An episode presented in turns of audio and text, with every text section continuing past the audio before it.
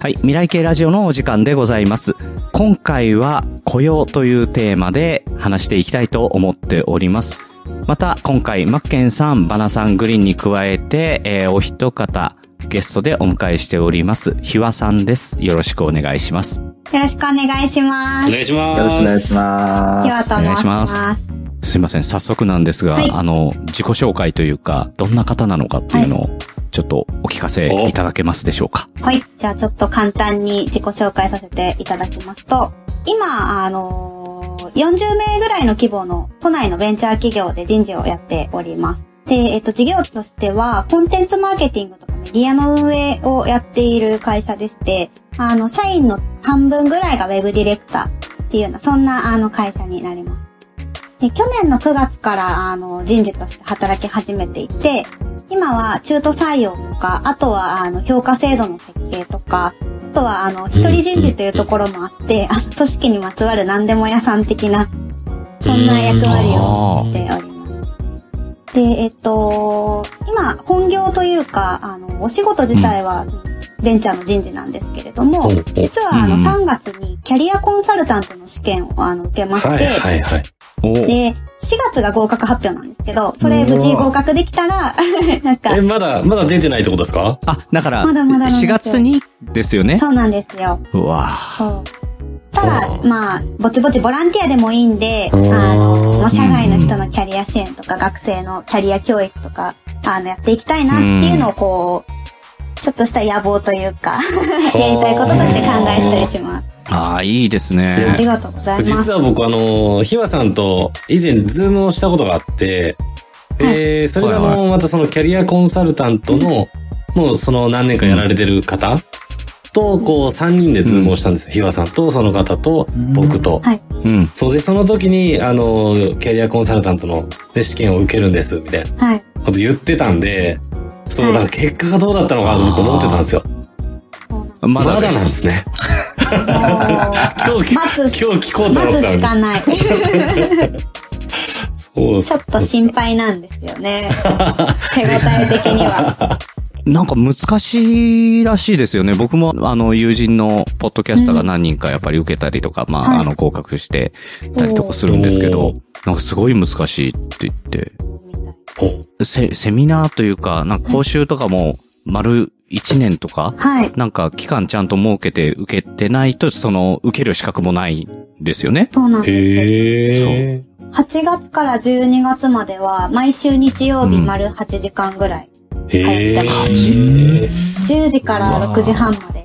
え、それ、いろんなその授業みたいな感じで、こう、科目があるような感じなんですか、えっと、科目、あ、科目といえば科目なんですかね。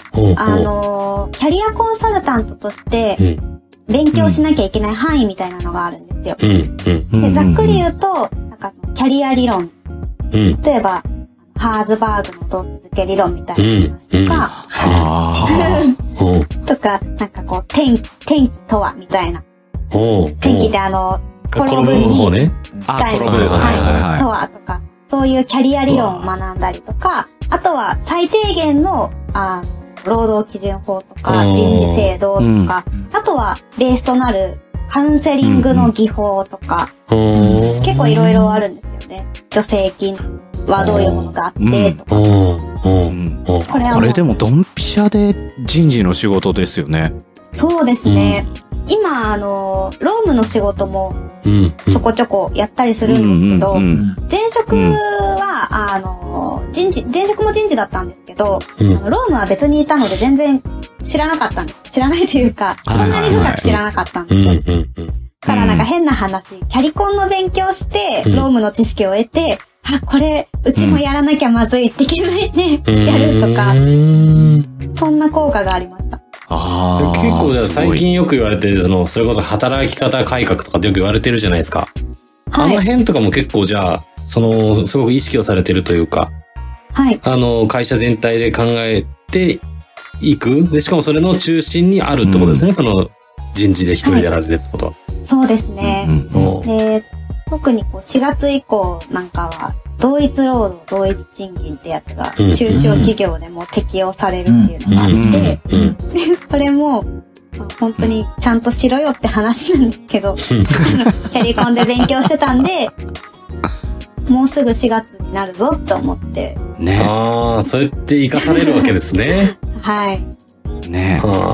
いや、まさに仕事に直結で自分のスキルにもなるし、はい自分の仕事に直結して役に立つっていうのは、そうです。すごいですよね。その辺の話も多分そのリビオ業界とかってね、かなり。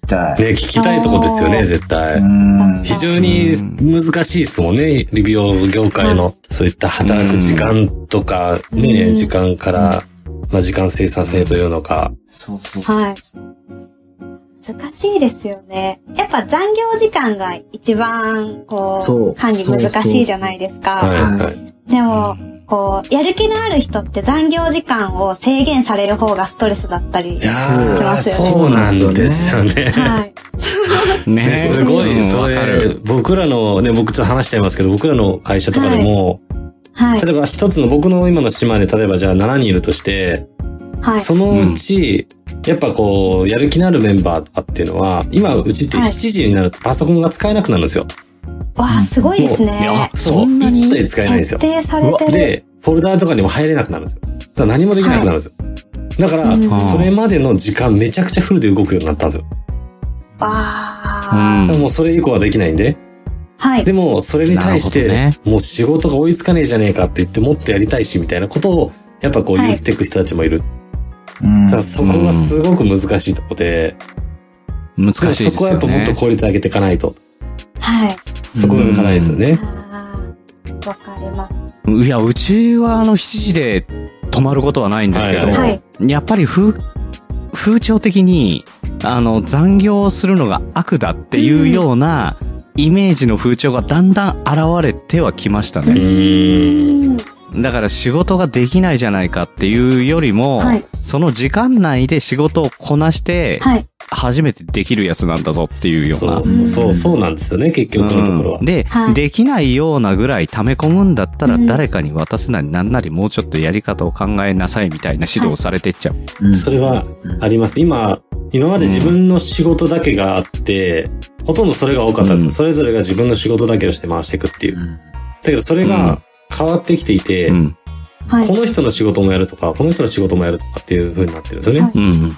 まあ僕らのこう商品は、あの製品を扱うので見積もりがすごく多いんですけど、うん自分だけの見積もりではなくて、その人の担当先の見積もりもこっちで作るとか、うんだからもう使える時間をみんなで共有し合ってフルで動くみたいな、そんな感じになってます。そうす。ごいいい影響があるんですね。と思います。はい。うんあ結局、その仕事によると思うんですけど、はい僕今、経理関係をやっていて、はい。経理系って常に受け身なんですよね。うんあの、各部署が何かやったら、それに対して、なんか伝票記表して、で、それの確認をするだから、はい。他のところの人が動かないとずっと動けない。はい。仕事が降ってこない。うんでも仕事が降ってくる時っていうのが、5時とかうん。6時近くになってくると、なんで今なんだよってあいう。何にも別に仕事量として残業になるような仕事じゃないのに、残業になってしまってくっていう、そういうところもあるから、あの、指導としては、自分のやった仕事の先に誰かがいるっていうことをちゃんと意識してくださいっていうふうには言うようにはしてるんですけど、なかなかね、難しいですよ、それでも。その辺のバナさんとか、うん実際、どうなんですかね？僕ら、まあけど特殊なので、うーん、うん。僕らって基本的に給与体系とかが、歩合制結構多く取り入れてるサロンが多いんですよ。うん、うん。そうすると、うんうんあの、まあ、いくら個人が売り上げを上げるから、そのパーセンテージでいくら給料が上がるみたいなパターンが結構、まあ、うん、ポピュラーというか、多い。うん。で、なんか、休み増やそうっていう話になって、週休2日制にしよう。じゃあ、何々を増やそう。休憩時間を作ろうっていうと、スタッフが意外とノーなんですよ。うんこれ、なんか、ビジネスモデルとしてうんわかる気はしもっと働きたい。そうですね。まあ、要は給料もらいたい子はいっぱい働きたいし、そうじゃない子は、やっぱり休みがたくさん欲しい。うん。個人差が出てくるけど、チーム戦としてやるときにすごく難しい。難しいでうん、バナさんのところなんて、あの、給料、給与体系で、あの、歩合制にするか時間制にするかとかっていう議論になったりしないですか？ならないですね。うーん。やっぱり歩合な。うーん、時間制、いや、一応その、あれを分けてるんですよ。うんその、店舗二つあって、一店舗は、その、全体、まあ、うんなんていうんですかね。みんな同じ。給料全員一緒で、店の売り上げが上がると、全員の給料が上がるっていうシステムにしてるんです。うん。で、一店舗は個人の売り上げでうん個人の給料が上がるっていうシステムにしてるんです。はい。うんでも、やっぱり僕たちみたいな仕事してると、個人っていう方が全然数字立つんですよ。そうですよへこね。れ、個人のモチベーションもそうなんですよね。うん。うん。うん。ただ、ものすごい差が開いてきたりしないですか？いや、めちゃくちゃ差開きますよ。ねうーん。うーん。下手したらありや、すい反面。そう、ほんとそうです。7桁っていうか、うん、まあでも100万以上差開きますね。え、それ年間でですか？いや、月間で。あ、月間で？はいあ、すごいな。100万円。個人だったら、差がですよね差がですよね。ううんん、全然100万以上つきますね。うーん。100万円の差が開いちゃう人の差、あの、違いって何なんですか？うーん、主人公の置き換えだと思うんですよ。主人公うんまたなんか面白そうな表現ですね。うん。はいうん。やっぱり、ほどうしても僕たちって技術提供する側だから、自分が主人公なんです。だけど、う。うん。その主人公がいつかお客さんに変わるんですよ。うんその瞬間が、その練習をする意味とか、その施術をするとか、自分が持っているものとか、知識、うん経験、まあ、いろんな技術に関してもそうだし、そういったものがう全部軸が変わってくるんですよね。はい。主人公が自分じゃなくなるんですよ。う。そうなった時うんに、一気に成長する。はい。うん。ああ、それはわかる気がする。それっていうのは、その、うん。自分自身が、そう、施術、施術をする側が、うん。なんかこう、自分じゃなくて、その相手のためを思って動くようになるって、そんなイメージなんですか、うん。ちょっと違うんですか、ううん。ん、近いと思うんですよ。うん。だからうんなんだろう、自分の中でベストを尽くすんじゃなくて、相手のベストを探しに行くとか。う、ん。うん。よりお客さんに満足してもらえるように技術磨いたりとか、あそう、うの、ん。雑談力を磨いたりとか、うんそういう感じですか？うん、すごく近いと思うんですよ。ただこのニュアンスを、惜しいね。こう、惜しい惜しい、惜しい。でもこのニュアンスが、こう、もし言語化できたら、この100万の壁はうちの会社でなくなると思うんです。あそなんだろうな、うちも、まあサウナでマッサージ師雇ってやってる時があって、やっぱり差が100万以上開いたりとかするんですけう。ど、やっぱりその主人公の置き換えっていうのはすごく頷けましたね。うん。あの、自分本位にどうしてもなっちゃうんですけど、あの、その売れてる人っていうのはもう、もうなんだろう、寝食忘れるぐらい相手のことしか考えてないみたいな。でもこれは、うん自分でカルテ作ったりとか。そうそうそう、そうなってくるんですよ。で、最終的に、うんあの、お互いが主人公になってるんですよ。あ、でもその感覚、うんあの、お客さんですけど私は、なんかすごいわかります。美容師さんと一緒にやってる。うんそうそうそう、それなんですよ。はいだから、うんどれだけ相手のために、その、うまく作れるかっていうのを僕らは思ってるし、その、はいうん。なんだろう、お客様は、こう、僕らのことを、あの人にしてもらいたいって言って、人でやってきたりとかするんですよね。だから、うんいくらお店がいろんな空間とか、その、いろんなものを提供しても、やっぱり人なんですよ。だから、はその人と人とが、こう、うまく、うん、お互いが主人公になるための舞台みたいなのがサロンなんですよね。はい。うん。ううんん。ああ。それって今、対お客さんの話じゃないですか、今、話してたのは。うんそれはじゃあ、今、マナさんは上の立場にいらっしゃって、うんうんうん。社員っていう、その、なんだろう、その関係性で言った時に、その主人公が変わるっていう話っていうのは、当てはまっていくんですか？頭っていくと思います。僕は今、その自分はもうサロンの主人公じゃないので、うん。うんそれをこう渡していきたいと思ってるんですよ。うん。うん。はいだし、そのサロンの中ですうんる主人公が誰なのかっていうのを、その意識してやるのが、例えば、うん、うちのスタッフはお客様が主人公です。だけどうん、僕はスタッフが主人公なんですよ。だから、サロンワーク中も、そうですね僕も施術してて、もちろんお客様も大切にするけど、1位はスタッフなんですよ。うん。うんうんで、2位が、残念ながらこう、僕の担当してる人お客様には悪いけど、でも、お客さんなんですね。で、けどスタッフは、間違いなくお客様が1位で、2位がスタッフなんです。うん。うんそこを忘れると、やっぱお店ってバランスが崩れていくと思うんです。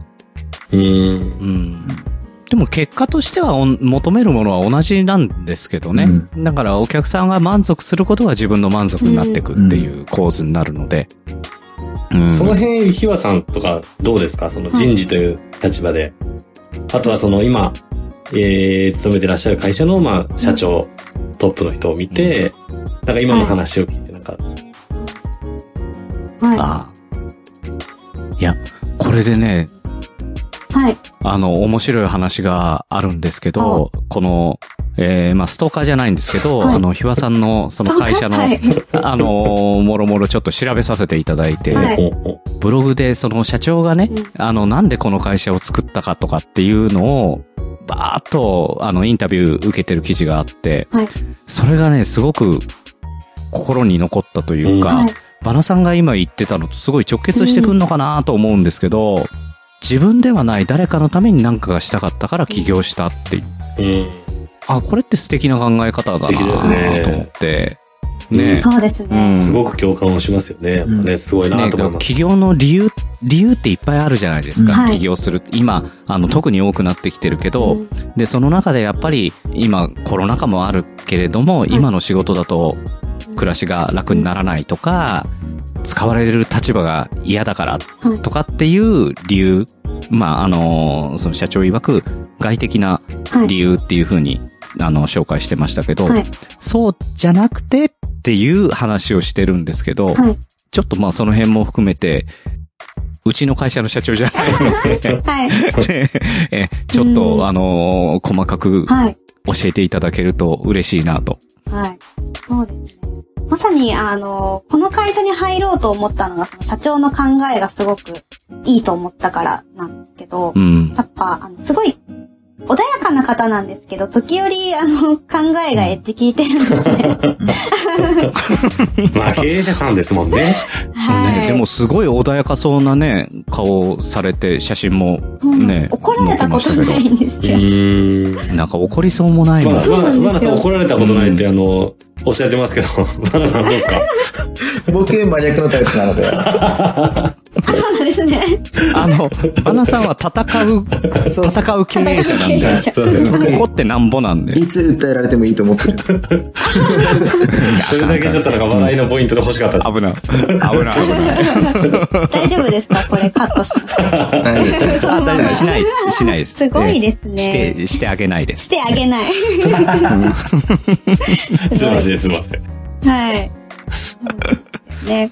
うん。で、なんか、なんでしょう、こう、頑張る、頑張る人が報われる社会にしたいっていうのが、社長自身、昔からかん思っていたような方で、だからこう、社員に対しても同じ思いを持ってるんですよ。うーん。だからその、まあ、評価制度も今作ってるところなんですけど、うん。うんあ、の、なんか、ちゃんとこう、透明性が担保できて納得のいくような評価にしたいとか、あとはうん、やっぱりこう、会社の目標とかも大事だけれども、本人が将来どうなりたいかとか、個人のウィルがちゃんと紐づくような設計にしなきゃ意味ないよねっていう考え方を持ってるので、うん。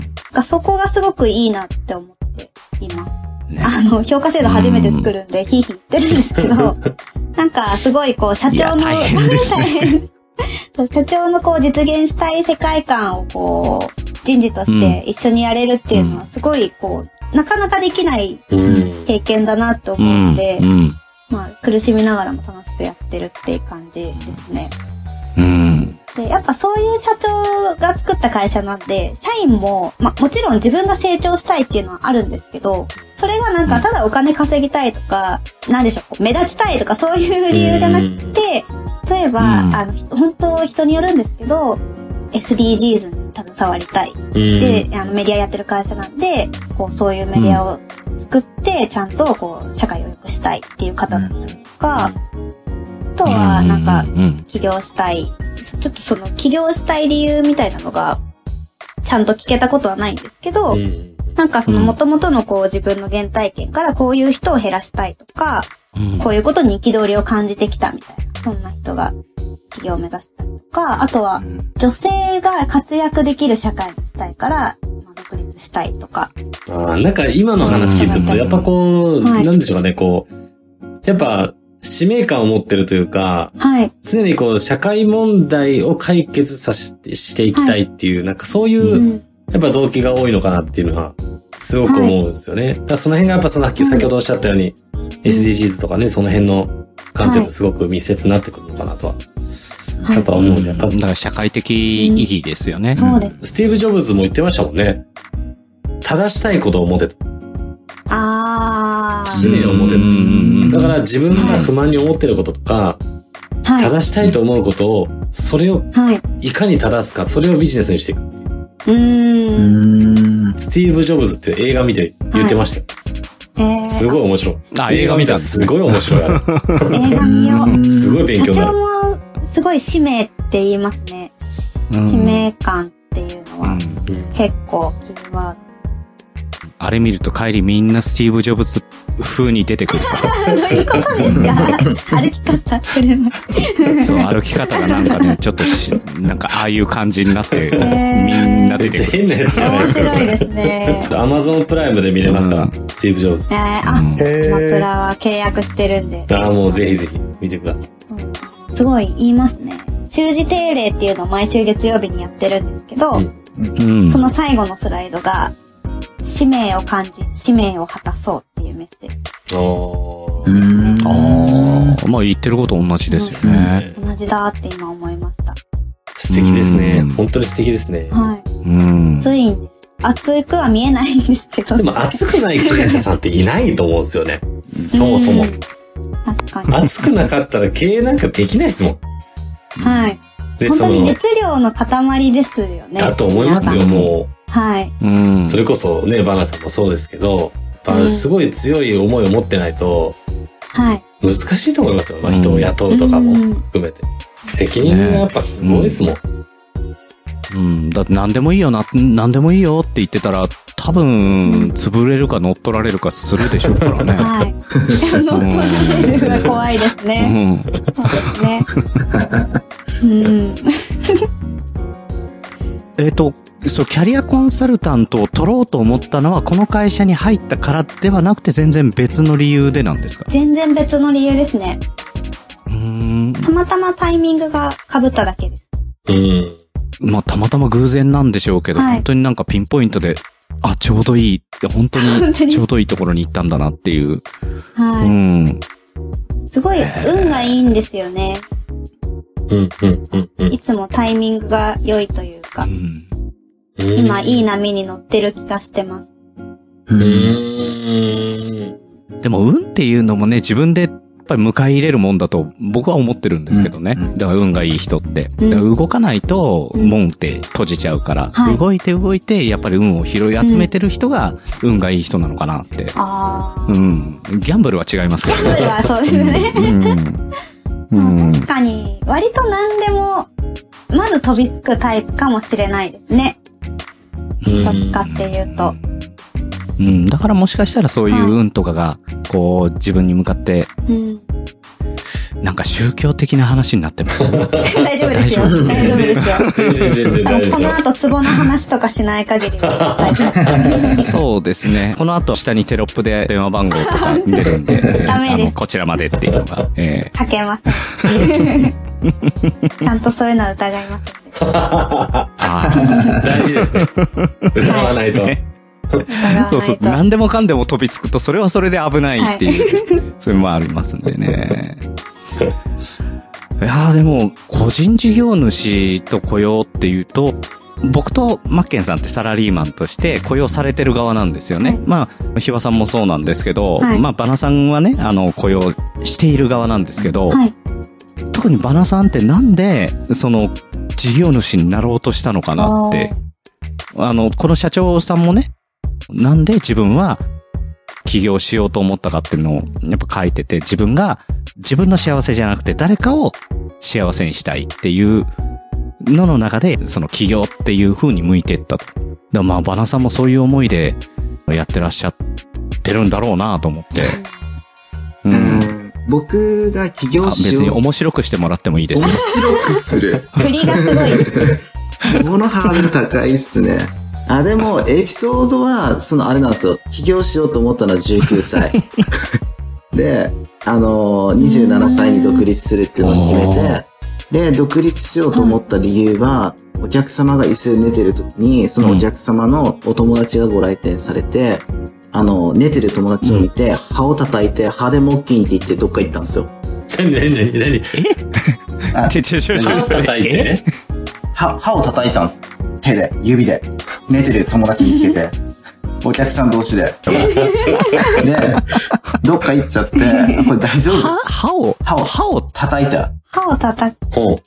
あの、木琴みたいに叩いてったんです。はいはいはいはい。あの、ご来店された方が、その友達が寝てるっていうのを見つけて、歯で木琴とか言って、こう、どっか行っちゃったんです。だ お客さん同士で、なんかこういうプライベートって守れる環境が噛み切れるとこにもないといけないなっていうので、19歳の時に設計図書いたんです、お店の。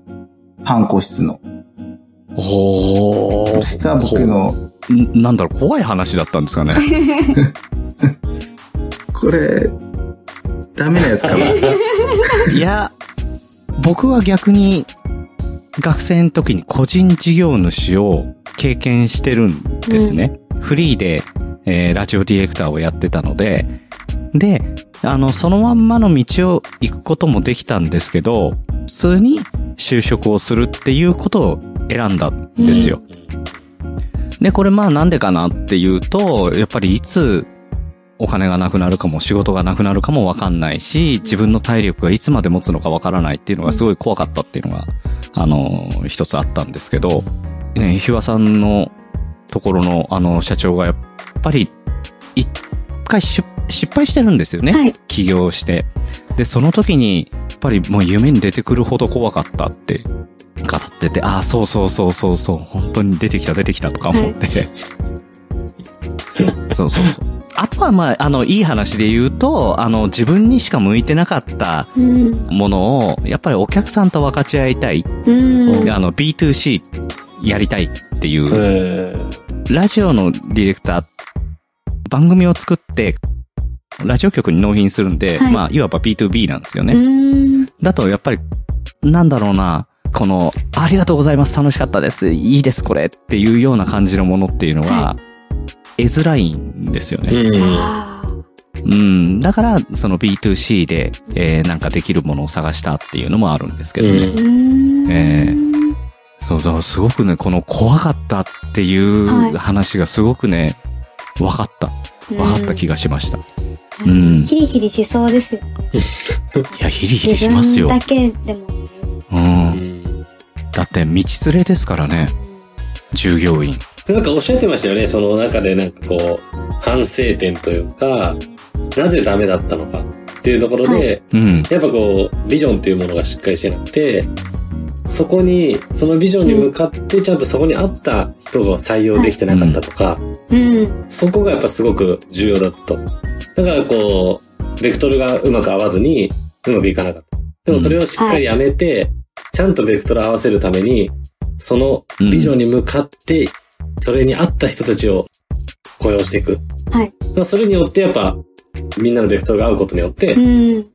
うんあの、うまくいったということが書かれてましたよね。そうですね。でそこはすごくなんか大事なんだなっていうのはすごく思いましたよね。ベクトル合わせっていうのは。ずっと、それこそね、ボンドの中でも、ベクトル合わせっていうのはすごく大事だよっていうのは、ね、皆さんおっしゃられてる中で、やっぱ改めてそこで、すごく大事なんだなっていうのは、実感しましたよね。うん。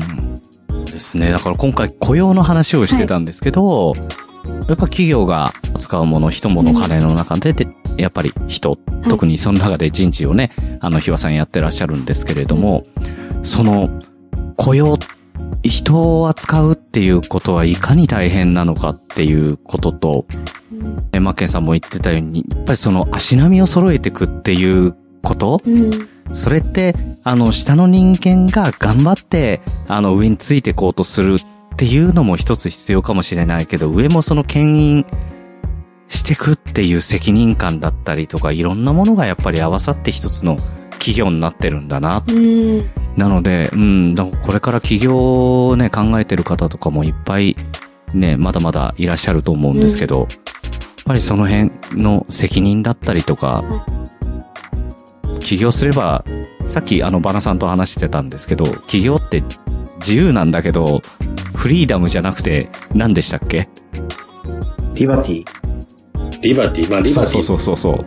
うんそうあの、責任が伴ってくるんだよっていうのがね。そう。